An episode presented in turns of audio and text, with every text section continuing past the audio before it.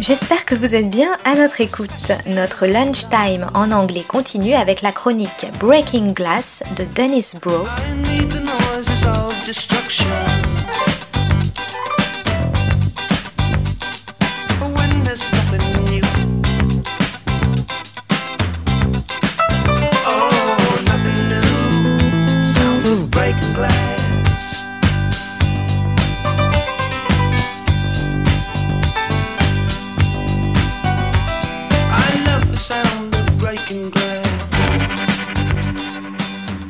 This is I Fought the Law. The law being corporate media and its shilling for global arms dealers and fossil fuel companies as it cheers on global war and planetary destruction. I'm your host, Dennis Broe. I'm a journalist, novelist, educator, and media critic. Our first segment is called Dispatches, and today's dispatch is The Invaders, Alien Beings from a Dying Empire. The Invaders, alien beings from a dying planet. Their destination, the Earth their mission to make it their world.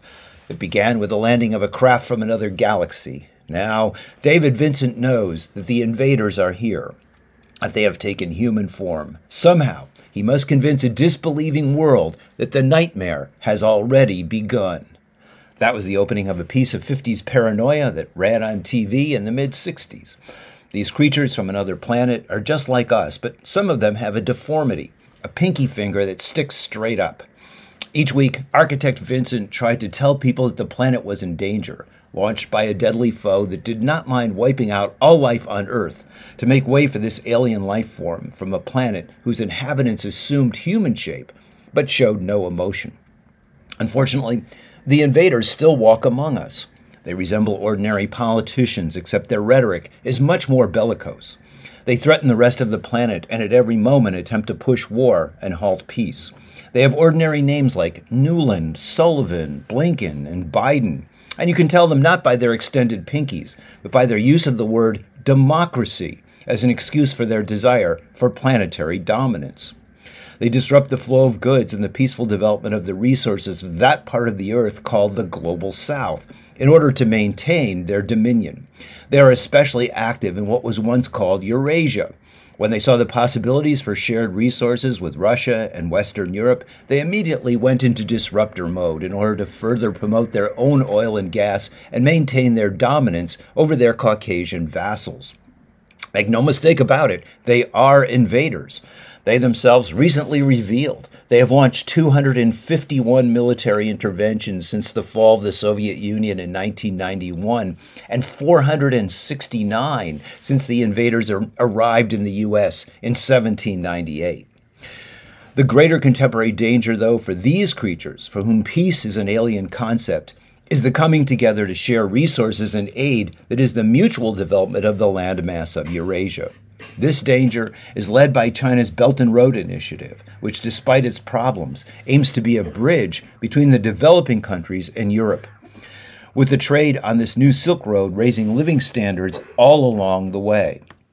The aliens in the U.S. already reeling from their failure to decimate Russia in their Ukraine proxy war, as 87% of the world's population refuses to commit to the war have now set their sights on destroying the Belt and Road Initiative, which they see as a challenge to their mission to control the Earth, to keep it exclusively their world. What they pose as the alternative to the Chinese rising tide, which lifts all boats, is endless destruction and a kind of mafia protection racket. Either you are with us or against us, and if you are against us, we are coming for you, and you will be destroyed. This is the Biden, Blinken, Sullivan, Nuland logic. And as they clamor for a rules based order, behind the braying lies the power of their alien weapons, now spread out in 800 military bases in over 80 countries, while China, the country they present as a major military threat, has one foreign base in one country.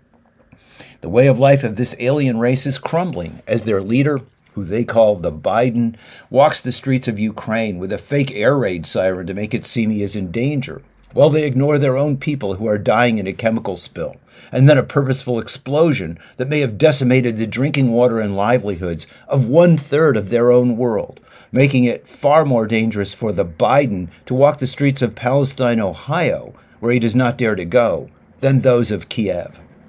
David Vincent had to go person to person in the late 60s to warn about these alien invaders, as people refused to wake up to the danger they posed.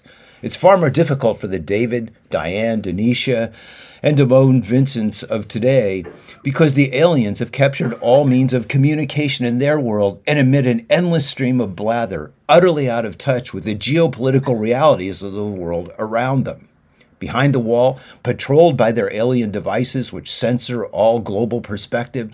They reward their lying media, as just recently a daily newspaper now taken over completely by these creatures, the New York Times, was awarded the prestigious Polk Award for their coverage of the war in Ukraine, a completely one sided and often inaccurate view of the war, with almost no reporting on how and why the war started, and recently not one word written about the revelations that their alien masters blew up the Russian Nord Stream pipeline. Can the drive toward death and destruction by these alien creatures and their mad lust for power be stopped before they destroy the earth in their attempt to make it their world and to keep the rest of the world from rising? The architect David Vincent tried to spread the word, but it will take all of us to build a peaceful world and rid this one of this ever more dangerous alien menace. This is a preview of an upcoming episode of I Fought the Law featuring prolific author and historian Gerald Horne entitled Me Tarzan, You Are Either With Us or Against Us Joe Biden's Africa Policy. Oh, Dennis Broe is the author of Film Noir, American Workers and Post-War Hollywood, Class Crime and International Film Noir, and Maverick or How the West Was Lost. His current book is Hyper-Industrialism and Television Seriality, The End of Leisure and the Birth of the Binge. C'était Breaking Glass de Dennis Broe sur Art District. Très bonne suite de nos programmes, jazzistiques et artistiques, à notre écoute.